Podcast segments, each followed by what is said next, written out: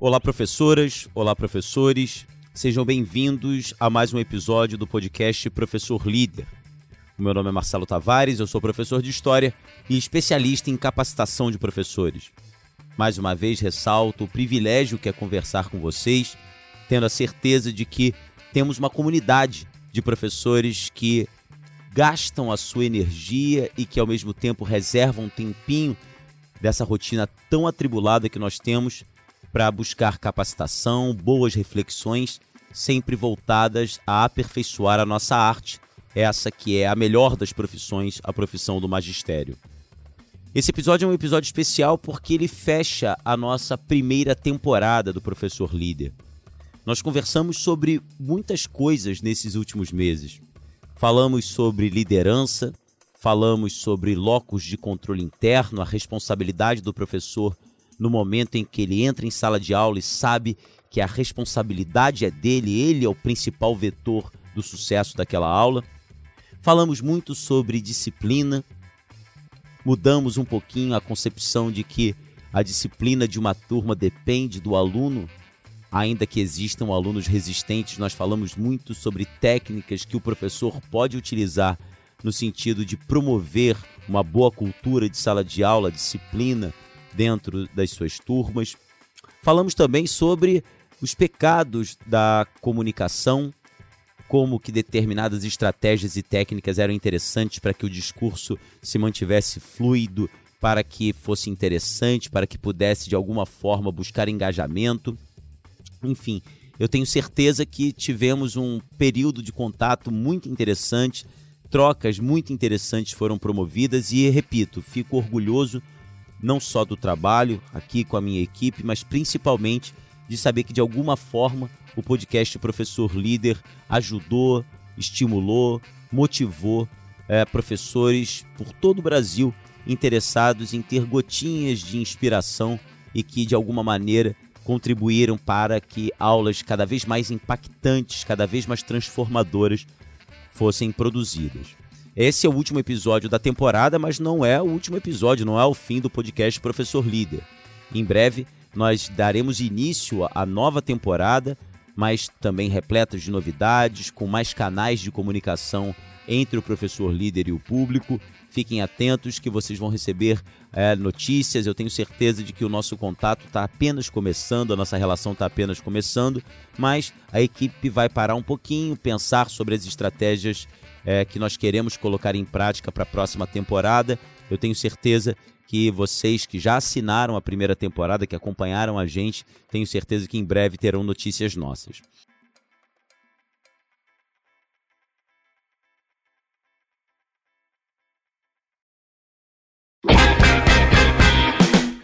Bom, é, então vamos fechar com chave de ouro. Vamos falar sobre outro aspecto decisivo da relação entre professor e aluno, da maestria e da performance em sala de aula, que é o engajamento. A gente teve um programa sobre os sete pecados da comunicação e eu queria falar sobre aqueles, não são sete, são cinco, o que seriam os cinco pecados do engajamento. Bom, Antes de começar o programa, vamos definir o que, é engajamento. Eu gosto de pensar engajamento como a atmosfera onde os alunos se sentem confortáveis e principalmente estimulados em participar da aula. O aluno ele está distante daquela visão passiva, daquela folha em branco que está sentada simplesmente esperando as informações que vêm do professor, o grande mestre, o grande dominador do conhecimento. Ainda que essa visão seja ultrapassada, eu tenho certeza que 90% dos educadores hoje criticam essa noção do aluno tábula rasa, do aluno folha em branco, que está ali simplesmente absorvendo o conhecimento do professor. Isso, sem dúvida, isso é, é, é bem claro para os professores que estão preocupados com a educação do século XXI. Mas uma coisa é a gente ter essa noção Outra coisa é a gente conseguir exercer isso. É claro que as salas de aula às vezes não ajudam muito, aquelas salas de aula com tablado, com aquelas carteiras uma atrás da outra, aqueles alunos enfileirados, sentados e olhando eretos para o professor. Eu, eu sei que às vezes isso complica, mas mais do que isso, eu acho que nós precisamos nos responsabilizar, nós precisamos ter a noção de que em alguns momentos a nossa própria aula, a nossa própria performance reproduz isso. Esse é o ponto. Será que muitas vezes nós não nos esquecemos de colocar o aluno como personagem central da aula? Não simplesmente para ouvir, mas para agir, para produzir, para criar? Será que às vezes nós não esquecemos de assumirmos a função de curadores? Lembra daquele episódio que a gente falou do professor curador?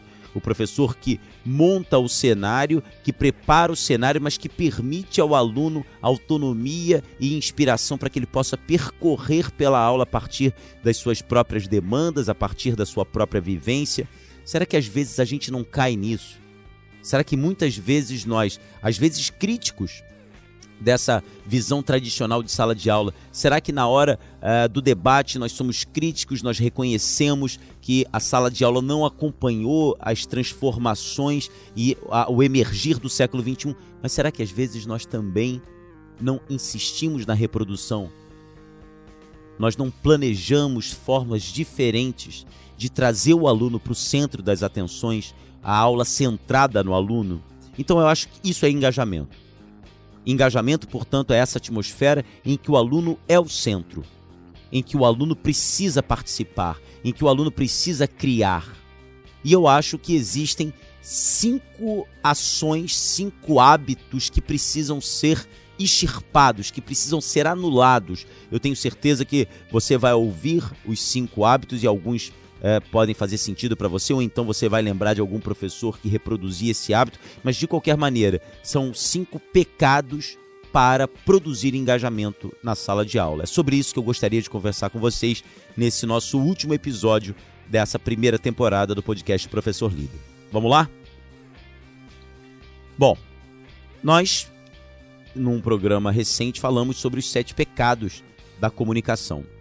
E agora eu queria falar sobre os cinco pecados do engajamento, ou seja, cinco atitudes, cinco hábitos que em, a, na, em algumas aulas que eu analisei, que eu produzi feedbacks, eu constatei que vários professores insistiam nesses hábitos, insistiam nessas performances e que isso era destruidor, isso era fatal para produzir engajamento no aluno. E eu queria conversar com vocês sobre esses cinco hábitos, essas cinco ações, essas cinco atitudes que eu mais verifiquei ao longo desse processo de feedbacks que eu faço já há tanto tempo. Então, assinalar esses cinco hábitos que precisam ser realmente extirpados, anulados da nossa performance dentro de sala de aula, porque agridem, porque depõem contra o nosso intuito de produzir engajamento. Bom, a primeira atitude, e eu vi isso muitas vezes em várias aulas, a primeira atitude do professor e que depõe contra e que prejudica a produção de engajamento é o professor que dá palestra. E olha que é interessante, e você vai lembrar de um programa em que nós falamos do auleiro, existem professores que se orgulham de terminado uma aula, voltar para a sala de aula e falar: olha, hoje eu não dei aula, hoje eu dei uma palestra tudo bem. Eu concordo que existem palestrantes maravilhosos, só que nós não somos palestrantes, nós somos professores. Nós não damos palestra, nós damos aula. E aula não é palestra. E mais irônico ainda, esses professores demonstravam um conhecimento de conteúdo extremamente relevante, uma fluidez no discurso, só que em nenhum momento havia espaço para o aluno. As aulas eram fluidas, elas tinham ritmo, mas o professor falava o tempo inteiro. Eu me lembro de professores de disciplinas de exatas, de física, de matemática, em que eles ficavam resolvendo aquelas questões, apresentando as ideias, às vezes promovendo contextualizações interessantes, mas falando com eles mesmos, dando aula como se estivessem dando uma palestra. Queridos, queridas, por mais interessantes que sejamos, vai chegar uma hora que depois de uma hora de palestra, o aluno vai cansar.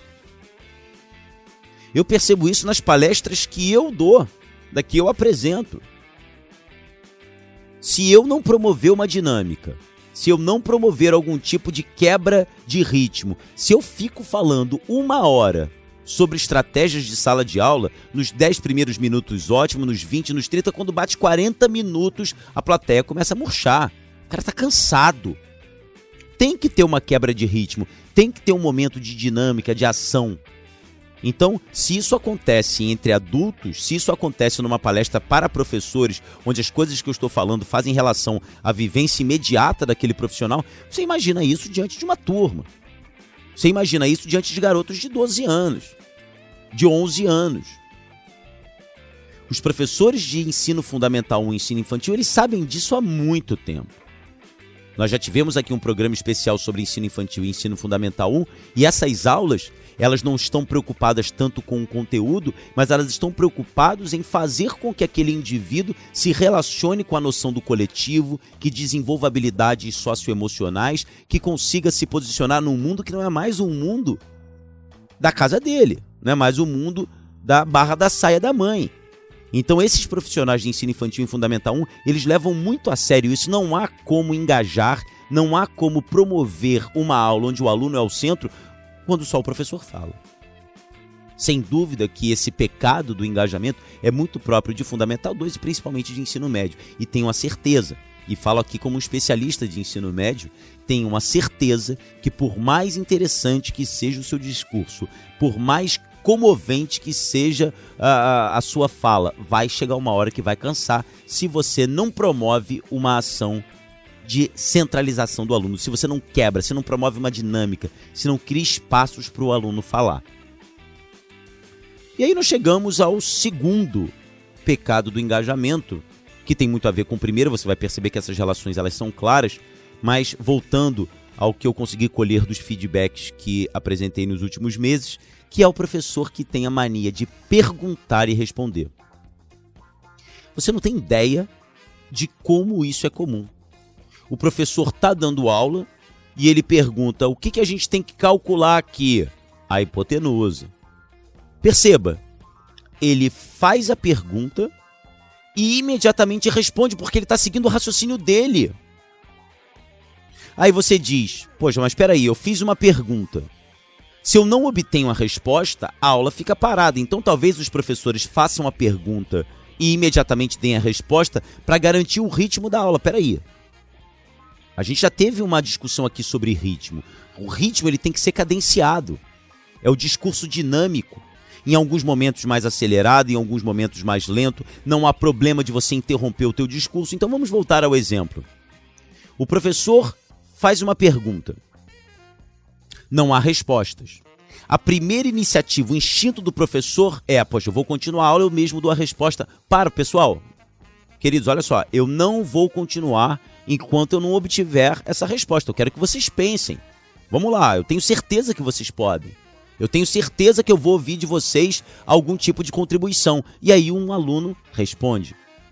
Ele pode responder algo completamente fora do assunto, sem sentido, mas se ele está respondendo, se ele está tendo uma iniciativa de contribuir, agarra esse aluno tenta tirar alguma coisa, leite de pedra, alguma coisa que faça sentido e que seja coerente da resposta daquele aluno, mas joga para a turma que você reconhece o esforço individual. Esse é o ponto. Quando os alunos começam a perceber que quando eles promovem algum tipo de intervenção, o professor os elogia, o professor respeita aquela resposta, e às vezes a resposta está até errada, mas o professor faz com que aquela resposta de alguma maneira contribua para a continuidade da discussão. Os alunos adoram ser reconhecidos. Aliás, uma das características mais fortes de professores engajadores é reconhecer o aluno, é falar o nome do aluno, é exaltar o esforço do aluno.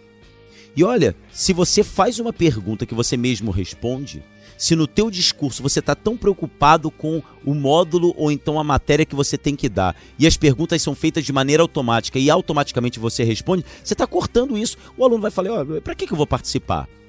Ele é que sabe a resposta. Ele mesmo dá a resposta. Então pensem nisso. Pensem nisso.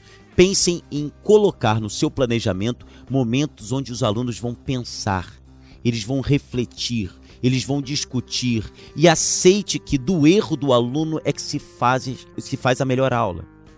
é do erro do aluno, é das dificuldades, mas do esforço do aluno que o professor tem ali o grande material, a grande matéria-prima que ele possa moldar esse tipo de construção de uma aula onde o aluno é o centro. Então, pensem sobre isso. Se você conhece alguém, ou se você mesmo, poxa, é isso mesmo, eu estou dando aula e eu estou tão concentrado nas coisas que falo que eu, eu, eu faço a pergunta e eu mesmo dou a resposta. Não façam isso. Chegamos no terceiro pecado do engajamento, que é o que eu gosto de chamar de adequação. O que, que é adequação? Adequação é quando você tem a certeza que o planejamento da sua aula, bem como o conteúdo que você está querendo discutir, eles estão adequados não só àquele segmento, mas também, e isso é, eu acho que às vezes é perdido, às vezes se perde por parte do professor, se aquilo está adequado aqueles indivíduos inseridos naquela determinada coletividade, naquele bairro, naquela cidade. Eu vou dar um exemplo. Eu recebi é, o pedido de um professor e ele me pediu para dar um feedback numa turma que ele estava dando aula. E era uma turma de uma escola municipal aqui no Rio de Janeiro. E ele sentia que ele não conseguia engajar os alunos. E ele falava: Poxa, eu tenho muita preocupação em é, é, trazer uma aula interessante, tenho muita preocupação em trazer as minhas experiências, as viagens que eu fiz, e tudo isso dá muito certo nas outras escolas que eu trabalho. Quando ele me contou isso, eu já perguntei assim, poxa, professor, mas as outras aulas em que você trabalha, as outras turmas, as outras escolas, são escolas também municipais? Não, não, são escolas particulares, dali da região da Zona Sul do Rio de Janeiro. Eu falei, tá bom, então já tenho alguma ideia, deixa eu assistir. Qual era o problema de adequação dele? No momento em que ele trabalhava, as referências que ele fazia, as, as, os, os referenciais que ele utilizava, os exemplos que ele dava, eram exemplos completamente distantes da realidade daqueles alunos. De uma região é, de classe média, uma escola municipal de uma região de classe média do Rio de Janeiro. Então, quando ele falava das viagens que ele fazia, eu me lembro que era uma aula em que ele falava sobre a inclinação da Torre de Pisa, aquilo ali está distante do aluno ainda que fossem coisas que utilizassem ou então assuntos que utilizassem vocabulário muito coerente com aquela idade, o referencial dele na hora dos exemplos ou então na hora da experiência de vida, aquilo tudo era tão distante para os alunos que eles não conseguiam pegar e viver, ter a vivência daquele conteúdo. Aquele conteúdo, portanto, ele não era adequado. E aí você me pergunta, poxa, mas isso é muito difícil, como é que a gente pode ter a certeza da adequação? E aí eu volto a um outro episódio que nós tivemos aqui. Nós precisamos nos relacionar com esses alunos. Para para pensar qual foi a última vez que você terminou a aula cinco minutos mais cedo e conversou com o teu aluno. Pergunta para ele, e aí pessoal, o que, que vocês estão achando das aulas? Como é que vocês estão? Se colocar como alguém que realmente quer ouvir. Como é que vocês estão? Como é que está o estudo de vocês? Está tudo bem na casa de vocês? Se você acha que o assunto pode gerar algum tipo de resposta um pouco mais pessoal, conversar um pouquinho com alguns alunos do lado de fora, usar o teu intervalo, perder um pouquinho aquela coisa de correr para a sala dos professores, circular no pátio, parar diante de um aluno que está sozinho lanchando, falei, cara, tudo bem? Como é que você está? Tenho percebido você na aula um pouco mais quieto, como é que você está? Deixa eu saber um pouquinho de você. Você está gostando da escola? Está gostando dos professores? Tem alguma coisa que eu possa fazer por você? Nós somos professores detetives. A gente teve um, um, um programa sobre isso. E professores detetives gostam de pistas. Professores gostam de gente. Então a gente não tem medo, a gente não tem problema de se relacionar, de ouvir, de saber sobre. E sem dúvida é através dessas pistas que nós conseguimos montar, organizar aulas cada vez mais adequadas. Né? Faz sentido isso. Bom, chegamos no penúltimo pecado do engajamento. E ele tem muito a ver também com o assunto anterior que nós colocamos, que é a exploração negativa do erro. Eu não teria como mensurar de tantas vezes que eu vi nos feedbacks que produzi quando um aluno levanta a mão e faz uma pergunta e o professor simplesmente ignora. É uma pergunta fora de propósito, ele simplesmente vira e dá continuidade ao seu próprio raciocínio. Ou então, o que é pior, o aluno faz a pergunta e o professor diz: Pô, peraí, você não está prestando atenção? Pô, eu não estou acreditando que você está me perguntando isso. Eu estou repetindo isso porque essa foi a frase. Eu não estou acreditando que você está me perguntando isso. Eu não estou acreditando que você não entendeu o que eu falei. No momento em que o professor explora negativamente o erro do aluno, você tem a certeza que aquele garoto que falou, ele já é um garoto que consegue de alguma maneira manifestar a dúvida. Mas existem outros garotos e garotas que estão na sala que nem isso conseguem. Que se sentem tão inseguros que eles são inseguros para manifestar a dúvida. Ora, quando eles olham para o colega e o colega que acabou de fazer a pergunta recebeu esse tipo de reação do professor, você tem a certeza. Esses mais calados, eles não vão falar. Então, eu perdi a conta de professores que respondiam ao aluno: não, isso agora não tem nada a ver. Não, olha só, você não está prestando atenção. Ó, oh, não acredito que isso você me fez essa pergunta. Pô, você tem certeza que essa pergunta tem a ver com o que eu estou falando? Valorize. Explore positivamente o erro dos seus alunos. Lembra da coisa da cicatriz. Marca uma cultura de sala de aula onde são as cicatrizes que fazem o crescimento mostra que é através dos erros que se demonstra claramente que esses alunos estão pensando, estão refletindo. Aliás, isso tem muito a ver com o último pecado.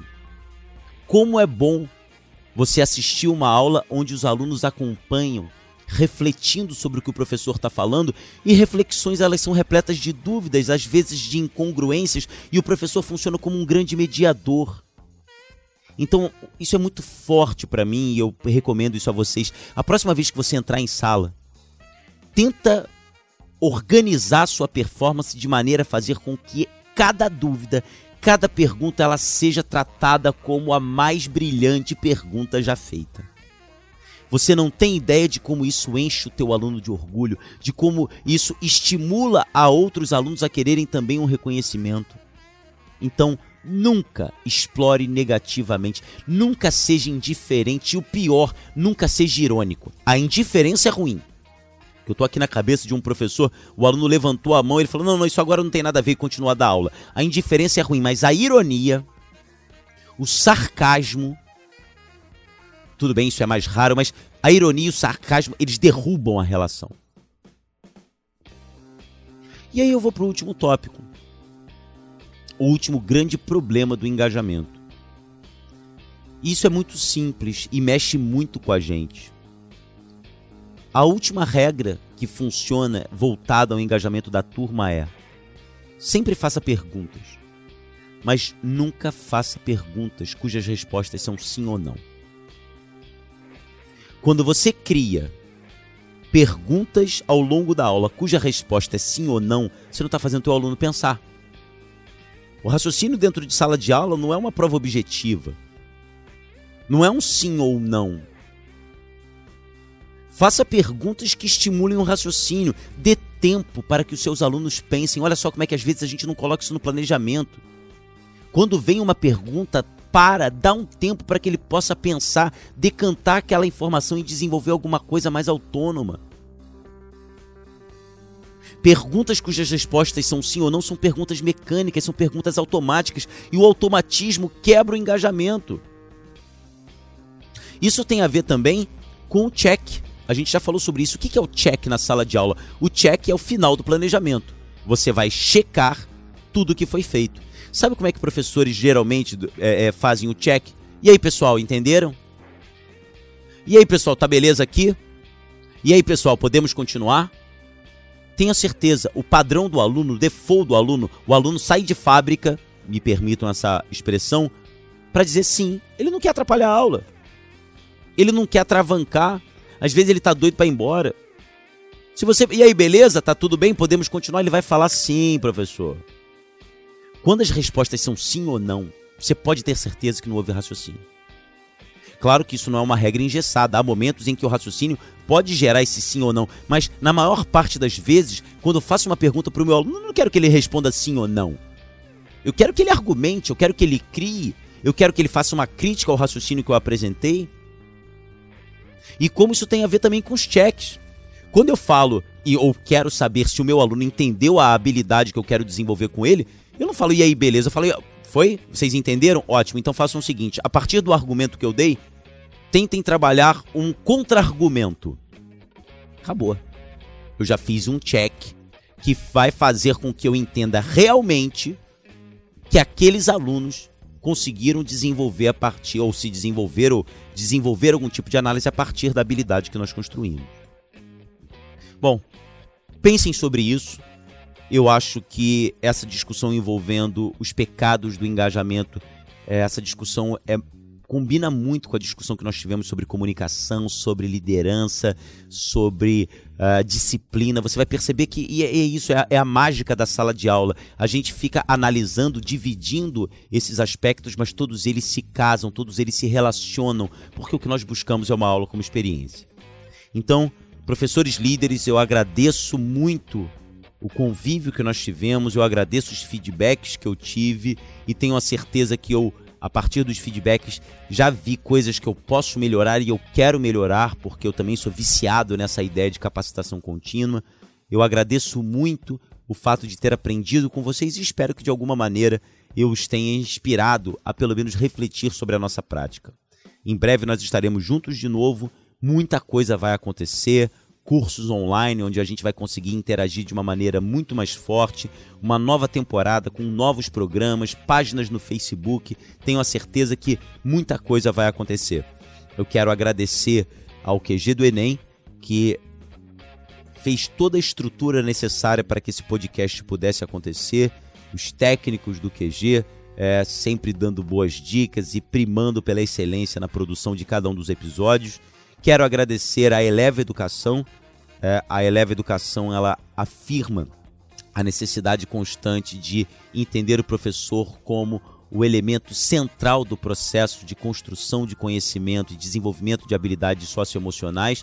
Não à toa a Eleva Educação tem um setor específico para isso, o Eleva Mais, e eu, como diretor do Eleva Mais, vivo mergulhado nessa estratégia de capacitação. Então, agradeço a Eleva pela pelo, pelo investimento, agradeço a Eleva pela crença e principalmente pela consciência de que nós não vamos conseguir mudar a educação no Brasil se nós não entendermos o professor como elemento sagrado a ser desenvolvido, a ser capacitado e a ser bem tratado, a ser cuidado, a ser abraçado. Eu fico por aqui, um grande abraço, não vou ficar com saudades porque tenho certeza que antes de você começar a desenvolver saudades, nós já estaremos juntos de novo. Um grande abraço, espero que tenham curtido essa primeira temporada e até a segunda. Tchau!